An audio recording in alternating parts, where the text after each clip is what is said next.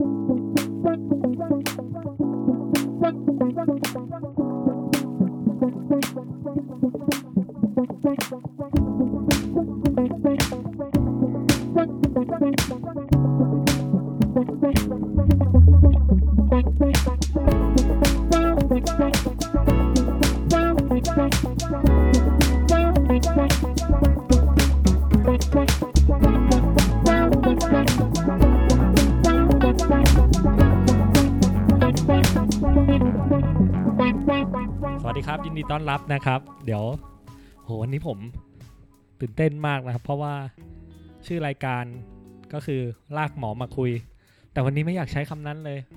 เพราะว่าวันนี้เราได้หมอคนใหม่ที่ให้เกียรติเดินทางมาถึงราชเทวีนะครับ เพื่อมาเป็นแขกรับเชิญของเรานะครับ เป็นเพื่อนของหมอบอลใช่ไหมครับ ครับชื่อหมอเอิร์ธชื่อเอิร์ธครับชื่อเอิร์ธนะ ก็เอิร์ธจบอัสสัมชัญสมุทรปราการครับ แล้วก็มาต่อที่หมอจุฬา ใช่ครับ ปัจจุบันเป็นหมออยู่ที่ ตอนนี้ทำงานอยู่ที่โรงพยาบาลบางพลีครับ สมุทรปราการสมุทรปราการครับใช่ครับ เป็นโรงพยาบาลรัฐเนาะโรงพยาบาลรัฐครับ เป็นโรงพยาบาลเอ่อเหมือนทั้งเรียกง่ายๆก็เป็นโรงพยาบาลอำเภอครับ อือหือใช่ เคสที่เจอบ่อยมาก ๆ นี่เป็นคนไทยปกติใช่ไหมครับ ไม่ใช่ต่างด้าวไม่ใช่ต่างโอ้ดาวหลากหลายครับ ทั้งคนไทย ทั้งต่างด้าวเลยครับ ก็เดี๋ยววันนี้จริง ๆ เราก็สนิทกันแล้ว มันมีเรื่องหนึ่งที่พี่เคยคุยกับเอิร์ธ แล้วก็ครับรู้สึกว่าเอิร์ธไปเรียนรู้แล้วก็ไปสัมผัสมา นั่นก็คือการเปลี่ยนอวัยวะครับ ซึ่งพี่ว่าหลาย ๆ คนในประเทศน่าจะมีคำถาม โดยเฉพาะคนที่แบบไม่ได้มีความรู้เรื่องแบบทางการแพทย์อะคงคิดว่าเฮ้ยทำไมทุกวันเนี่ยคนมันตายตั้งเยอะตั้งแยะทำไมวะไม่เอาตาของคนตายเนี่ยที่เขาบริจาคไปใช้เลย หรือว่าแบบ เนี่ยคนที่แบบหมดลมหายใจทำไมไม่เอาตับไปใช้เลย คนที่แบบรอบริจาคอวัยวะมีมีเยอะมากมาย เพราะอะไรทำไมการเปลี่ยนอวัยวะหนึ่งเคสเนี่ยมันถึงแบบมันยากจังเลย มันจะต้องมี process มีกระบวนการยังไง อยากให้เอิร์ธลองมาอธิบายหน่อยสิเพราะว่าเอิร์ธเพิ่งไปสำสังเกตการณ์มาเมื่อไม่นานมานี้เนาะถึงอ๋อการครัผ่าบตัดใช่ไหมใช่ครับใช่อ่าอยากอยากอยากให้เอิร์ธลองอธิบายตั้งแต่ process แรกแรกเลยสิว่ามันต้องมีกระบวนการยังไงบ้างอ๋อสำหรับครับหนึ่งเคสอะเอาง่าย ๆเลยอ๋อคือจริงๆเอาเอาเบื้องต้นนะครับอันแรกต้องทำความเข้าใจก่อนว่าไอเปลี่ยนถ่ายอวัยวะไม่เท่ากับการที่แบบอุทิศร่างกายนะครับก็คือมอุทิศร่างกายก็คือการเป็นการบริจาคเป็นอาจารย์ใหญ่เพื่อให้นักศึกษาหรือว่าให้เอ่อนักเรียนแพทย์เนี่ยทำการ ดูอวัยวะเรียนจากอวัยวะ หรือว่าทำการฝึกผ่าตัดนะครับ การบริจาคอวัยวะก็คือ การนำอวัยวะของผู้ที่เสียชีวิตเนี่ยไปให้ผู้ที่ยังมีชีวิตอยู่ แต่ว่ามีปัญหาเรื่องของเอ่ออวัยวะต่างๆ ชิ้นชิ้นนั้นไปอืมโดยก็คือมีตั้งแต่อวัยวะเนี่ยก็มีตั้งแต่ในในร่างกายคนเราหนึ่งคนเนี่ยมีตั้งแต่การบริจาคอวัยวะ แล้วก็บริจาคเนื้อเยื่อ บริจาคอวัยวะก็มีตั้งแต่เอ่อหัวใจ ปอดสองข้างนะครับไตสองข้างตับตับอ่อนนะครับเป็นหลักประมาณนี้นะครับ ส่วนพวกเอาไอ้พวกเนื้อเยื่อที่เป็นเนี่ยก็คือส่วนใหญ่ที่เขาบริจาคกันที่เราพบได้บ่อยคือพวกกระจกตาครับเราจะมีอย่างอื่นพวกเนื้อเยื่อกระดูกอะไรเงี้ยครับ เริ่มแรกเนี่ยก็คือถามว่าในประเทศไทยเนี่ยเราได้อวัยวะต่างๆเนี่ยหรือว่าเนื้อเยื่อต่างๆ มาจากไหน ส่วนใหญ่เราจะได้มาจาก 2 แหล่งหลักๆ ก็คือ 1 คือ ผู้ป่วยที่มีภาวะสมองตาย ซึ่งในประเทศไทยตามกฎหมายเนี่ยเขาถือว่าเป็นผู้เสียชีวิตแล้ว ผู้ที่เสียชีวิตแล้วนะครับ แล้วก็ปัญหาเดี๋ยวจะกล่าวถึงตอนหลังว่าทำไมถึงว่ามันมีปัญหาว่าเราไม่สามารถเอาอวัยวะทุกคนมาให้ได้ในทุกๆคนนะครับอืมอ่า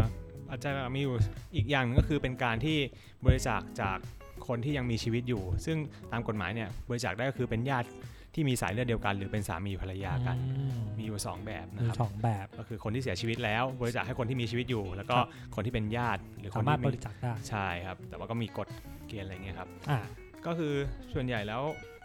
เอ่อเริ่มต้นเนี่ยถ้าสมมติว่าการที่ละคนคนหนึงเนี่ยจะบริจาคอวัยวะได้เนี่ยก็คือหนึ่งคือตอนที่เขายังมีชีวิตอยู่เนี่ยเขาได้ยินยอมหรือแสดงความจำนงที่จะบริจาคอวัยวอวัยวะไว้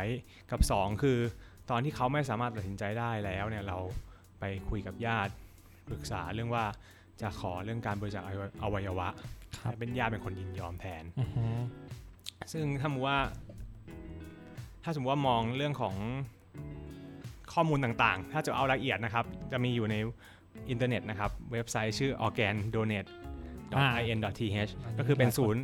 ศูนย์รับบริจาคอวัยวะนะครับอืมมันจะแบ่งออกเป็น 3 ส่วนหลักๆ ก็คือ 1 คือ ตั้งแต่ต้นทางระหว่างทางแล้วก็ปลายทาง ต้นทางคือ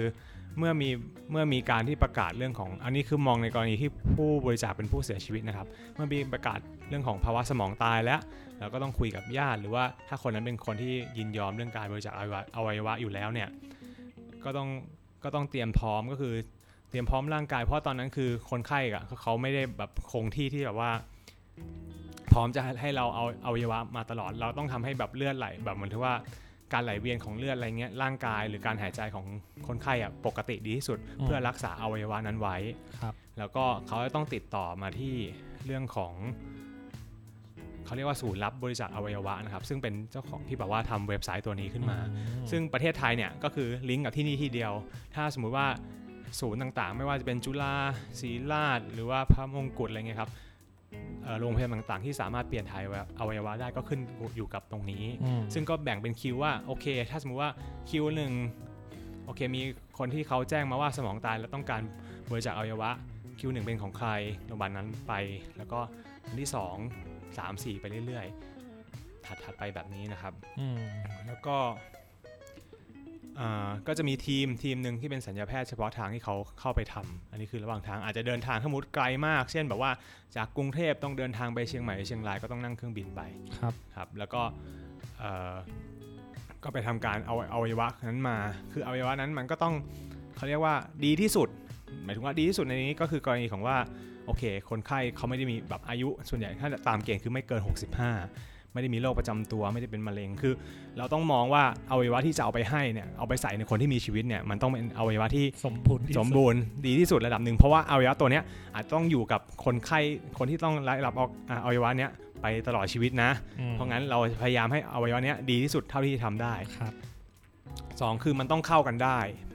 อืมไอ้ก็คือเข้ากันได้คืออะไรคำว่าเข้ากันได้คืออวัยวะต่างๆเนี่ยคือหมายถึงว่าเราเนี่ยไม่สามารถ อวัยวะทุกคนเนี่ยมันจะมีการเขาเรียกว่าต่อต้านของที่มันไม่ใช่ของตัวเองขึ้นมาอือฮึเพราะงั้นถ้าสมมติว่าอวัยวะต่างๆ มันก็จะมีเกณฑ์ว่าทำเท่านี้ยืนยันว่าอวัยวะเข้ากันได้ ไม่ว่าจะเป็นอาจจะเป็นผลเลือด หรือว่าอาจจะเป็นการตรวจพวกยีน หรือว่าการตรวจพิเศษเรื่องเกี่ยวกับแอนติบอดีอะไรเงี้ยครับนะเป็นเกี่ยวกับภูมิคุ้มกันนะครับว่าครับเข้ากันได้หรือเปล่าอันนี้อืมซึ่งกว่าจะแค่สองอย่างนี้ก็ลำบากแล้วใช่ไหมใช่ก็คือ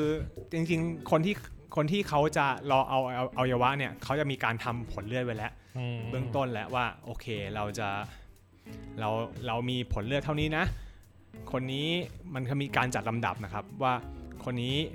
ตามแต่ละโรงพยาบาล คนนี้เร่งด่วนมากว่าครับเขาต้องการอวัยวะเขาอยู่ได้อีกไม่นานนะเอ่อก็มีคะแนนคิดเป็นคะแนนอะไรออกมาว่า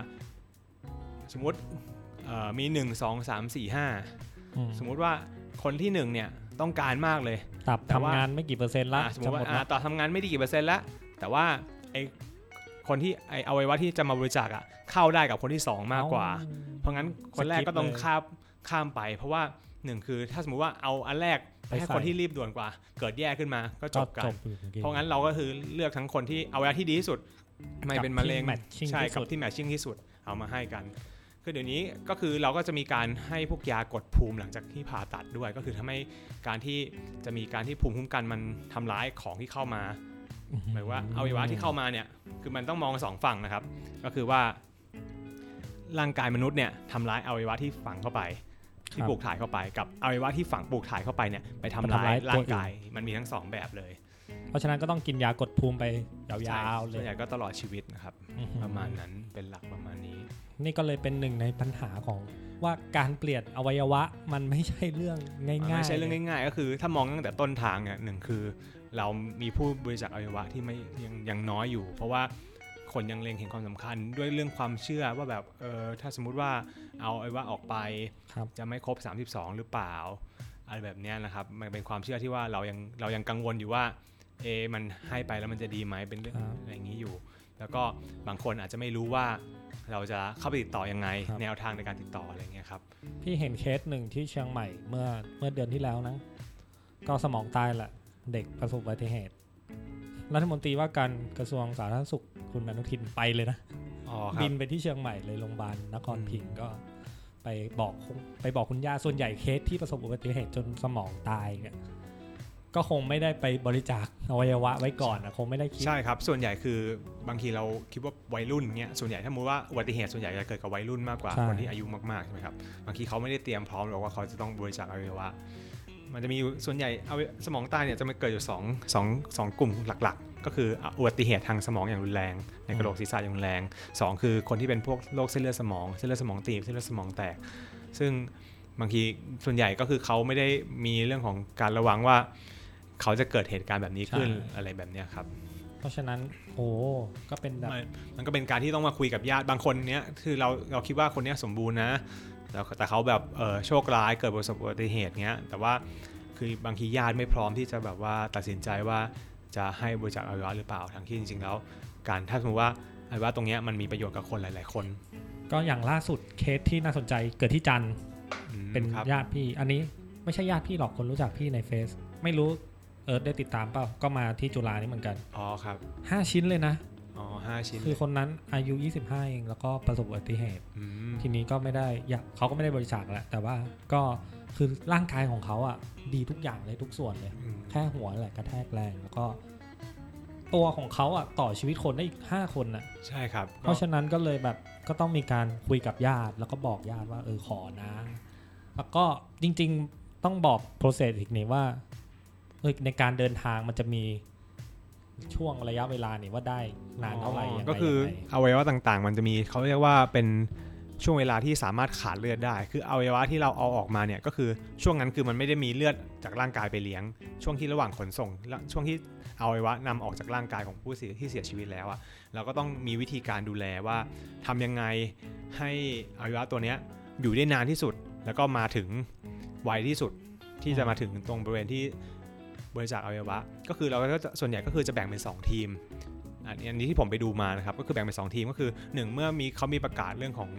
ภาวะสมองตายแล้วและญาติยินยอมปุ๊บเขาก็ติดต่อเรื่องมาที่ศูนย์รับบริจาคอวัยวะ ศูนย์รับบริจาคอวัยวะเนี่ยก็จะแจ้งมาที่โรงพยาบาลที่เป็นคิวแรกครับอืมคิวแรกเนี่ยก็จะเตรียมตัวแบ่งเป็น 2 ทีม ทีมหนึ่งก็คือทีมที่อยู่ที่เอ่อโรงพยาบาลนั้นเพื่อเรียกคนที่ ต้องการที่จะได้รับอวัยวะที่ปลูกถ่ายเนี่ยมาเตรียมตัวอืมแล้วอีกทีมหนึ่งก็คือเอ่อเข้าไปหรือว่าเข้าไปที่ต่างๆ โรงพยาบาลต่าง ๆ ที่จะไปรับอวัยวะที่จะนำมาปลูกถ่าย ตรงนี้ก็คือเขาจะประสานงานกันว่าโอเค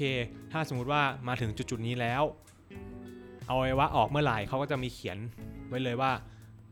17.00 น นะ เริ่มเอาเอาอวัยวะออกได้ ก็มีการใส่น้ำยา การที่ทำให้อุณหภูมิมันต่ำลง เพื่อเออ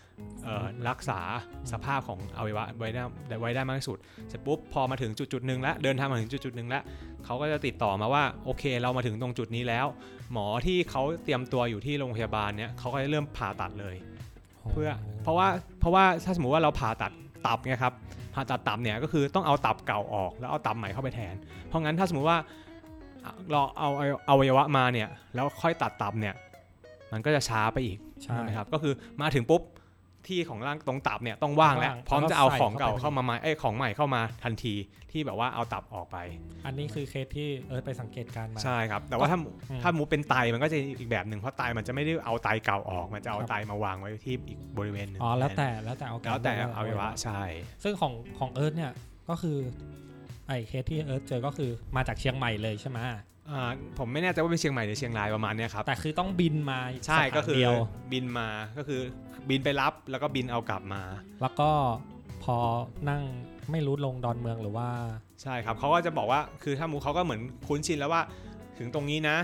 เขาจะใช้เวลานั่นจากสิตรงนั้นมาถึงเวลาตรงนี้เท่าไหร่ มันเป็นมันมันมันเป็นการที่แบบทีมเขาประสานงานกันว่า ใช้เวลาประมาณเท่าไหร่ หมอที่ทำอยู่ที่ห้องผ่าตัดเนี่ยจะใช้เวลาในการเท่าไหร่ในการเปิดท้องในการเลาะตับออกมาอะไรเงี้ยครับ ต้องต้องต้องทำงานเร็วที่สุดแล้วก็เป็นทีมดีมากที่สุดๆใช่ครับอืมไอ้ที่เอิร์ธไปเจอก็คือการเปลี่ยนตับใช่ไหมครับ คือจะมี คนหนึ่งเนี่ยได้วันนั้นเนี่ยได้ทั้งตับและไตมาอืมจะมีคนหนึ่งที่เปลี่ยนตับคนหนึ่งที่เปลี่ยนไตครับโอ้สองครับโก็คือจะมีลยห้องทีผ่าตัด 2 ห้องเลย แล้วก็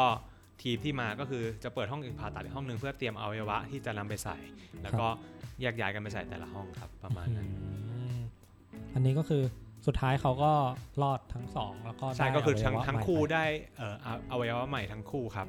ก็คือคนหนึงเป็นเอ่อไตวายเรื้อรังก็เลยได้อวัยวะใหม่ก็คือเป็นไตที่สามารถจะขับของเสียออกจากร่างกายขับน้ำส่วนเกินที่ออกจากร่างกายได้ อีกคนนึงเนี่ยเป็นเอ่อเป็นมะเร็งตับกับเป็นตับแข็งร่วมกันอืมแล้วก็เขาก็คือวิธีการรักษาตามมาตรฐานก็คือการเปลี่ยนตับนะครับก็คือเขาก็ได้ตับใหม่ ขอคุยแยกสองเคสก่อนเนาะเคสเคสที่เป็นไตครัเขาบก็ จริงๆเขาอาจจะยังไม่เร่งด่วนปะเขาเป็นไตเรื้อรังเขาเขาสามารถที่จะฟอกไตแล้วก็ดูแลไตของเขาไปเรื่อยๆได้ ใช่ครับ แต่ว่าก็คือหนึ่งคือด้วยเขาเรียกว่ายังไงครับ หมายถึงว่าของของที่ไตมันสร้างไตมันทำหน้าที่ หลายอย่างมากกว่าที่เราคิดเยอะอืมไม่ว่าจะเป็นขับของเสียขับร่างกายสร้างเม็ดเลือด เพราะงั้นเอ่ออวัยวะย่อมย่อมมันมันมีข้อดีของมันอยู่มากกว่า การที่เป็นการที่ฟอกไตเขาฟอกไตก็คือหลักๆ คือการเอาของเสียเอาน้ำออกจากร่างกายเฉยๆมันไม่มีเหมือนร่างกายมันไม่มีทางจะขับออกมา ก็เลยเป็นแบบนั้น คือจะบอกว่าไตเนี่ยถือเป็นอวัยวะที่ยังมีการทดแทนได้ครับโดยวิธีการอื่น ใช่ แต่ว่าตับอย่างเงี้ยครับ ถ้าสมมุติมันวายแล้ว หรือมันเป็นแบบตับแข็งที่ระยะมากๆเนี่ย ก็เคสที่เอิร์ธเจอของตับนะก็คือตับเริ่มทำงานเสื่อมประสิทธิภาพเปอร์เซ็นต์เหลือน้อยลงเรื่อยๆ ใช่ทุทีก็คือหมายถึงว่าเขาต้องการจะรักษามะเร็งตัวเนี้ย แต่ว่านึกสภาพสมมติว่าเรามีตับดีๆ สักตับหนึ่งทำงานได้สักร้อยเปอร์เซ็นต์ถ้าตัดไปสักประมาณแบบ75%เหลือสัก 25%มันก็ยังทำงานได้อยู่ อันนี้ตามตามหนังสือนะครับ แต่ว่า นึกสภาพว่าตับแข็งมันก็คือ ตับวายชนิดหนึ่งอะเป็นตับวายเรื้อรัง ก็คือตับมันทำหน้าที่ได้น้อยลง แล้วถ้ายิ่งเราไปตัดไอตัวมะเร็งทิ้งเนี่ยไอตับส่วนที่เหลืออยู่อะมันก็ยิ่งทำงานได้น้อยลงอืมเพราะสุดท้าย เพราะฉะนั้นน่ะคนคนนี้ก็มีความอาจจะเป็นความเสี่ยงที่แน่นอนว่าแบบโอกาสที่มันจะมีปัญหาจากตับวายมากขึ้นแน่ๆ เพราะงั้นการรักษามันก็คือการเปลี่ยนอืมเปลี่ยนตับเปลี่ยนถ่ายตับประมาณนั้น ซึ่งณปัจจุบันนี้ มีโรงพยาบาลที่สามารถเปลี่ยนอวัยวะได้น้อยมากในประเทศไทย ใช่ครับแต่ว่าผมมีกี่ผมโรงพยาบาลอะผมไม่รู้ว่ากี่โรงพยาบาลเหมือนกันครับ ที่เท่าที่ทราบก็มีศรีราชอะชัศิวร์ราชจุฬาๆจุครับฬาไม่แน่ว่ารามาไหมายังไม่ไม่ไม่แน่แน่ใจไอนี่ตัไม่วมั่นใจตัวนี้ครับไม่รู้เหมือนกันไม่ครับ ก็เอยข้อมูลนี้เดี๋ยวต้องให้ต้องไปหากันต้องเพิ่มไปเติหามเองทีครับ ก็คือเอาง่าย ๆ เลยสำหรับคนที่ฟังอยู่วันนี้ก็คงจะรู้แล้วนะว่า การที่เราจะเปลี่ยนอวัยวะหนึ่งหนึ่งครั้งเนี่ยมันไม่ใช่เรื่องง่ายเลย มันเหมือนถูกหวยอะครับกว่าจะรออวัยวะใช่ครับ เท่าที่ผมอันนี้เดี๋ยวผมเปิดดูในเว็บนะครับณปัจจุบันเนี่ยมีคนที่รอบริจาคอวัยวะอยู่ประมาณ 6,000 คนนะครับครับแต่ว่ามีคนที่เอ่อบริจาคไปแล้วเนี่ยประมาณ 200นี่คือหมายถึงว่าผู้ที่บริจาคไปว่า เพราะงั้นแต่ว่าคนที่แสดงความจำนงเนี่ยจะเห็นได้ว่ามันเยอะขึ้นตอนนี้ 73,000แต่ว่ามันก็เป็นคนที่เขาเตรียมจะบริจาคอวัยวะ แต่เราไม่รู้ว่าเขาจะหมายถึงว่า จะโชคร้ายหรือว่าอะไรเกิดขึ้นกับคนคนนี้หรือเปล่านะครับแต่ว่าก็คือเป็นจำนวนที่มากขึ้นในช่วงปีหลังๆขึ้นมาไม่ไม่ค่อยแมทหมายถึงแบบคนที่รอบริจาคกับคนที่บริจาคนี้มันไม่ค่อยใช่ครับ แต่ว่าคือคนที่บริจาคไปด้วยกันเขาบริจาคไม่ได้ทันทีครับใช่เขาก็ต้องรอใช่จะป่วยหรือเปล่าจะใช่ครับน็อกหรือเปล่า แต่ว่าคือก็เนี่ยแหละครับก็คือคนที่รอรอบริจาคอวัยวะก็ยังมีมีมากอยู่มากกว่าที่อืมเราคิดว่าเขาแบบเป็นอะไรเงี้ยครับอืมมันเยอะยังเยอะอยู่ โอ้โห สุดยอดมากเลยเอิร์ธ ก็ตอนนี้ผ่านเรื่องของการเปลี่ยนถ่ายอวัยวะไป มีอีกหนึ่งเรื่องที่อยากจะคุยกันจริง ๆ จะเอาไปคุยอีพีหน้า แต่ว่าก็ไหนๆก็มาแล้วก็คุยตอนคนี้รับเลยครับได้ครับ เมื่อวานมีคนบ่นว่าครับ มีคนบ่นว่าทำไมวะโรงพยาบาลรัฐเขาไม่มีการจัดคิวให้มันเร็ว หรือว่าแบบไม่มีการเอาเทคโนโลยีสมัยใหม่เรื่องคิวคิวก็ได้ครับมา มาจัดสรรเพื่อทำให้คนไข้เนี่ยรู้สึกว่าแบบตัวเองจะเนี่ยเอาง่ายๆเลยจะไปจองคิว อยู่โรงอาหารก็ได้จองไว้ก่อน แล้วก็รอหมอเรียกทำไมมันไม่มีการจัดสรรหรือว่า manage ให้ระบบมันเร็วรวดเร็ว แล้วก็ทำงานได้อย่างมีประสิทธิภาพมากกว่านี้ เท่าที่เอิร์ธทำงานอยู่โรงพยาบาลรัฐอะเห็นปัญหาอะไรบ้าง คือจริงๆแล้วปัญหาเนี่ยเอาเอาเรื่องแรก ๆก่อนนะครับ ก็คือเอ่ออันดับแรกคือ จำนวนคนไข้ก่อนจำนวนคนไข้ของแต่ละวันเนี่ยคืออย่างโรงพยาบาลผมเป็นโรงพยาบาลที่แบบเป็นโรงพยาบาลอำเภอนะครับ ก็คือมีคนไข้ที่เข้ามาค่อนข้างเยอะ ส่วนใหญ่มันจะไม่สามารถตรวจได้ทัน เพราะหนึ่งคือทุกคนถ้าเจ็บป่วยอะไรบางทีเขามาเลย เขาแบบไม่ได้มีการนัดคิวไม่ได้มีอะไรเงี้ยครับเขาสามารถ walk in เดินเข้ามาบอกว่าเราเจ็บป่วยอะไรเป็นมากี่วัน แล้วก็รอตรวจ ส่วน ความเร่งด่วนอะไรเงี้ยก็ขึ้นอยู่กับว่าประเมินกันแล้วว่าโอเคคนเนี้ยเร่งด่วนนะ อาการแย่โอเค คุณไปรักษาอันนี้เป็นเคสเร่งด่วนแต่ถ้าสมมติว่าแบบไม่ไม่ได้เร่งด่วนคุณก็รอไป ด้วยจำนวนตรงนี้หมายถึงว่า เราก็ไม่สามารถจะมันขึ้นอยู่กับโรงพยาบาลนะครับ แต่ว่าโรงพยาบาลผมก็ไม่สามารถจำกัดว่าโอเค วันนี้คนไข้ที่ทั่วไปไม่เร่งด่วนมาก ขอตรวจแค่ 200 คนนะที่เหลือกลับบ้าน ไม่มีการไปห้ามแบบนั้น ซึ่งปัญหาก็คือมันก็คนไข้มันก็ทน บางทีตรวจไม่หมด มี 3 4 0 0 คนมันทนมานอกเวลาเงี้ยครับก็ต้องตรวจกันยาวทั้งที่จริง ๆ แล้ว นอกเวลาเขามีไว้สำหรับคนที่ฉุกเฉินหรือว่าเป็นอุบัติเหตุอะไรแบบนี้เรื่องแรกก็จำนวนคนไข้ก็เจียดเวลาเพื่อมารักษาคนไข้ตรงนี้ไป แต่เท่าเท่าที่ผมทราบเรื่องเกี่ยวกับเทคโนโลยีเนี่ยก็คือมีโรงโรงพยาบาลหลายโรงพยาบาลที่จะเอาเทคโนโลยีเข้ามานะครับ เพื่อเพื่อช่วยเรื่องการแบบว่าเสิร์ชหาข้อมูลการพยายามจัดคิวทำให้คนไข้ง่ายขึ้น แบบว่าเราสามารถ อออยู่ตรงไหนก็ได้แล้วสามารถจองคิวได้อะไรเงี้ยครับแต่ว่าหนึ่งคือก็เราก็ยังไม่ยังไม่ตรงนี้มันยังไม่ค่อยแพร่หลายมันคือพยายามโรงพยาบาลแต่โรงพยาบาลพยายามทำเอง อย่างหนึ่งคนที่ริเริ่มพวกเทคโนโลยีเหล่านี้ไม่ใช่ไม่ใช่นักโปรแกรมเมอร์หรือว่าแบบคนที่เขาทำด้านนี้มาก่อน เพราะว่าการที่จะไปให้คนกลุ่มกลุ่มนี้มาช่วยหรือมาทำเนี่ยค่าพัฒนา ระบบเนี่ยมันค่อนข้างมีค่าใช้จ่ายค่อนข้างเยอะ เพราะฉะนั้นเราซึ่งเป็นโรงพยาบาลรัฐเนี่ยเราเอาค่าใช้จ่ายตรงเนี้ยไปแก้ปัญหาเกี่ยวกับการรักษาคนไข้มากมากกว่าตรงนั้น เพราะงั้นเองงบตรงนี้มันไม่ค่อยมีหรอกครับเพราะนั้นก็จะเป็นอาจารย์หรือเป็นหมอหรือว่าเป็นบุคลากรที่เขาสนใจเกี่ยวกับด้านนี้แล้วเขาไปศึกษามาแล้วเขาเขาเป็นคนพัฒนาระบบเองว่าโอเค เราทำได้ตรงนี้นะ มันดีขึ้นอะไรเงี้ยเขาก็พัฒนาระบบไปเรื่อย ๆ ซึ่งถามว่ามันตรงจุดไหมจริงๆ ถ้ามุว่าเอาตามแบบ เอาตามแบบอุดมคติเลยก็คือ หมอบอกว่าเราต้องการอะไร เราต้องการแบบระบบแบบไหน แล้วก็หมายถึงว่านักพัฒนาระบบก็เอาปัญหาตรงนี้พยายามแก้ไข อันนี้คือสิ่งที่เราอยากได้มากที่สุด แต่จริงๆแล้วตอนนี้มันยังทำไม่ได้นะตรงนี้ อีกอย่างหนึ่งคือ สมมุติว่าเราอย่างของบางที่เนี่ยเขาจะให้โทรมาถามว่าโอเค ปัญหาอย่างเงี้ย ปัญหาตืดตืดตืดตืดอย่างนี้มันรีบไหม ต้องรีบมาโรงพยาบาลตอนนี้ไหมเออบางทีเราตอบไม่ได้คือจะเรียกว่ายังไงดี ประมาณว่า บางทีคำพูดที่ญาติบอกว่าแบบนี้อธิบายเล่าให้ฟัง หรือว่าคนไข้บอกให้ฟังว่าเป็นแบบเนี้ยเราฟังแล้วมันอาจจะดูเป็นเรื่องเล็กน้อย แต่พอเจอหน้าคนไข้จริงมันอาจจะเป็นเรื่องใหญ่ก็ได้ ซึ่งไอการคัดกรองหรือว่าการอธิบายของเราเนี่ยมันบางทีมันสื่อสารกันไม่ถูก มันสื่อสารกันไม่ตรงกัน หมายถึงว่าตัวรับ กับตัวกับตัวส่งมันแบบไม่ไม่ไม่แมชกัน เพราะงั้นบางทีเขาก็พยายามตัดปัญหาเลยว่าโอเคในเมื่อคุณไม่สบายใจ คุณหมออทางพยาบาลหรือทางทีมแพทย์ก็บอกไม่ได้หรอกว่า คุณเป็นมากเป็นน้อย เพราะงั้นก็มาตรวจแล้วกัน สุดท้ายมันก็เป็นการที่ถ้าเขาโทรมานอกเวลาเขาก็มารอนอกเวลาอยู่ดี เพราะงั้นเคสมันก็ทบทบทบทบกันไปเรื่อย ๆ วันไหนคนไข้น้อยก็อาจจะสบายไป วันไหนคนไข้เยอะก็ลำบากหน่อยเนี่ยอะไรอย่างเงี้ยครับ อย่างของเอิร์ธนี่อย่างต่ำคนไข้แต่ละวันนี้ ตรวจวันละกี่คนเนี่ยโรงพยาบาลบางพลีอ๋อ ถ้าสมมติว่ามันแล้วแต่เลยครับ มันแล้วแต่ชั่วโมงครับ คือถ้าสมมติว่าบางคนเนี่ยเป็นคนที่แบบว่าคล่องแคล่วทำแบบว่าตรวจแล้วเข้าใจแบบว่าเป็นแบบโรคที่เจอบ่อย อาจจะแบบมันสมมติผมนับเป็นเวลาแล้วกัน ตกชั่วโมงเนี่ยจริง ๆแล้วประมาณนะครับ อันนี้ไม่ อันนี้คือตรวจคนไข้นอกนะครับ ไม่ไม่นับคนไข้ แบบพวกอุบัติเหตุฉุกเฉินหรือว่าแบบพวกที่เป็นเคสฉุกเฉินจริงๆอะไรเงี้ยบางทีพวกพวกนี้เวลามันค่อนข้างจะแวรี่มากๆ เพราะว่าแบบตามความรุนแรงความอะไรเงี้ยส่วนใหญ่ก็จะประมาณแบบว่าชั่วโมงหนึ่งเนี่ยจะได้ประมาณ6ถึง10 คน บางคนอาจจะขึ้นไปถึง 15 ก็ได้อะไรเงี้ยครับซึ่งมันก็หมายถึงว่าถ้าสมมติเรามองกันจริง ๆ ก็คือคนหนึ่งเราใช้เวลา 10 นาทีอย่างอย่างอย่างมากสุดนะครับ แล้วก็อย่างน้อยสุดก็แบบ 3 นาทีด้วยซ้ำในบางคน ซึ่งมันแบบมันแบบบางทีอาจจะได้ปริมาณนะ แต่คุณภาพอาจจะไม่ได้ ก็ขึ้นอยู่กับว่าปัญหาที่เขามาบางทีอะไรเราก็ไม่สามารถไปเดาใจเขาได้หรอกว่าไอ้ปัญหาเนี้ยเขาก็คิดว่าเป็นเรื่องเฉยๆหรอกเขาก็แค่มาอยากจะยืนยันจากหมอว่าโอเคไม่มีอะไร แต่บางทีเขาก็แบบว่าโอ้ยอันนี้ป่วยมานานแล้วเป็นมาหลายรอบแล้ว อันนี้คือปัญหาที่แบบว่าเดิม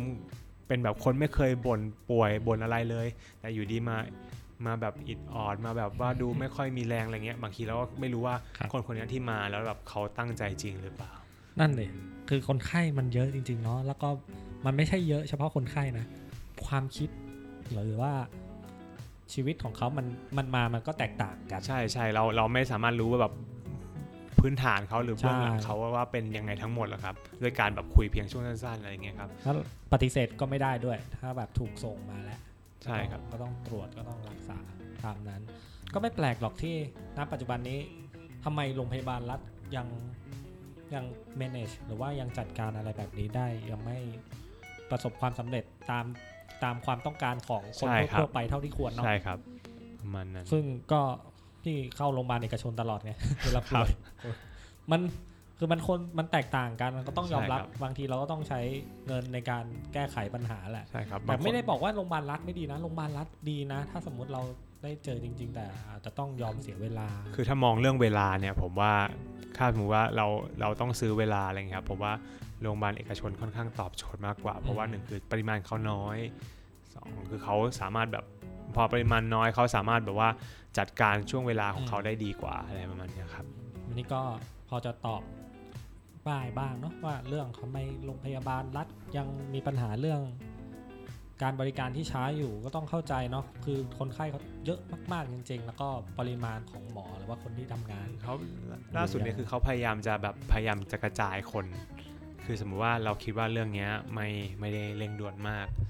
ก็คือพยายามกระจายไปที่อนามัย หรือปัจจุบันเขาเรียกว่าโรงพยาบาลส่งเสริมสุขภาพตำบลนะครับ ก็คือหมายถึงว่าจะได้ไม่ต้องมาแออัดในโรงพยาบาลใหญ่ก็จริงแต่ว่า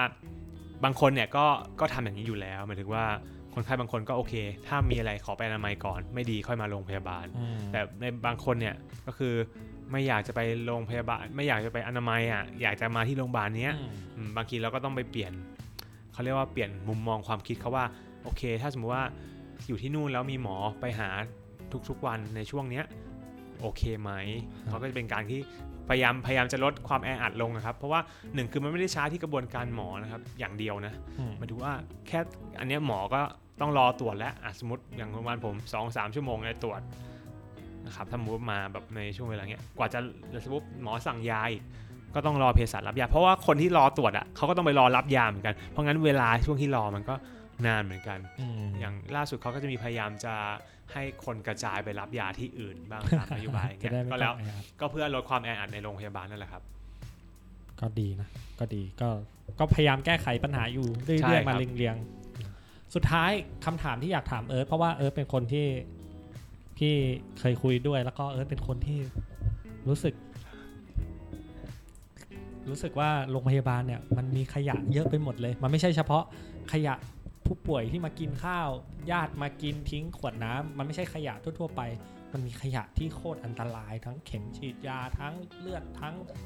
ติดเชื้อนู่นนั่นนี่ขยะเยอะไปหมดเลยละเอิร์ธอะเป็นคนที่นี่เท่าที่เคยฟังแล้วเข้าใจไมเซ็ตนะเอิร์ธเป็นคนที่มีความรักโลกมากก็ระดับหนึ่งเรื่องนะครับอีโคแต่ว่าคงไม่ได้บอกว่าแบบจริงจังแบบซีเรียสว่าแบบตัวเองจะไม่สามารถใช้ของแบบแบบไม่รีไซเคิลไม่ได้เลยอะไรเงี้ยเออแต่พี่รู้สึกว่าเออบางทีอะเอิร์ธอาจจะ ลองพูดซิว่าโรงพยาบาลจริง ๆ แล้วอะวันวันหนึ่งโรงพยาบาลอะสร้างขยะอะไรออกมาบ้างเผื่อว่าจะเป็นไอเดียให้คนที่ไปที่ได้ฟังอะบางทีเขาอาจจะเก็ตไอเดียแล้วสามารถที่จะนำขยะเหล่านั้นไปแปลรูปได้ พี่ขอยกตัวอย่างนะอย่างเช่นแบบ มันมีคนทำไปละ อย่างเช่นเรื่องของเอาถุงน้ำเกลือ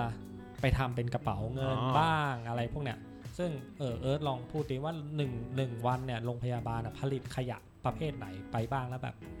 ที่รุนแรงที่อันตรายเนี่ยที่เราไม่ควรจะสัมผัสมันมีอะไรบ้างมองง่ายๆนะครับก็คือโรงพยาบาลเนี่ยก็คือเป็นแหล่งที่คนมารวมกันนึกซะว่าเป็นห้างแล้วกัน ก็คือขยะเนี่ยสร้างเหมือนห้างเลย มีมีอาหาร มีเศษอาหารเพราะมีโรงอาหาร มีแก้วน้ำมีพวกน้ำแข็งมีอะไรเงี้ยทั่วๆไปใช่ไหมครับกับข้าวที่เอามาถุงพลาสติกอะไรเงี้ยครับเพราะว่าหนึ่งคือ นอกจากคนที่เข้ามารับบริการก็มีคนที่ทำงานอยู่เหมือนกันใช่คนทำงานก็ต้องกินต้องซื้อกับข้าวเข้ามาอะไรเงี้ยครับ มันก็เหมือนกับว่าเราสร้างขยะเหมือนในที่ทั่วๆไป เพียงแต่ว่ามันก็เหมือนบ้านแต่หลาย ๆ หลังมารวมกัน เพราะขยะมันก็หมายถึงว่ามีคนหลาย ๆ คนอยู่ในนั้นอืมสองคือขยะที่เกิดจากการที่การรักษาเอาหลักก็คือไม่ว่าจะเป็นแพมเพิร์สที่มันเปิดอุจจาระเปิดปัสสาวะ หรือว่าการที่ต้องมีการเจาะเลือด มีเข็ม มีแบบพวกอุปกรณ์ต่างๆ ที่ใช้ในในการรักษาไงครับอืมไอ้พวกเนี้ยเขาก็คือว่าเป็นขยะที่มันเกิดขึ้นในแต่ละวัน เอาเบื้องต้นเป็นประมาณนี้ก่อน ขยะพวกเนี้ยเราก็จะแบ่งส่วนใหญ่ไอ้ขยะที่เป็นแบบเข็ม หรือว่าเป็นแบบพวกสิ่งปฏิกูล หรือเป็นแบบอะไรที่มันเป็นสารคัดหลั่งจากไม่ว่าจะจากคนไข้หรือจากอะไรก็ตามนะครับ ก็คือเราจะแยกทิ้งกันอยู่แล้วอืมแต่ว่าไอ้ขยะพวกเนี้ยส่วนใหญ่แล้วทำประโยชน์ได้ค่อนข้างน้อยนะครับหมายถึงว่า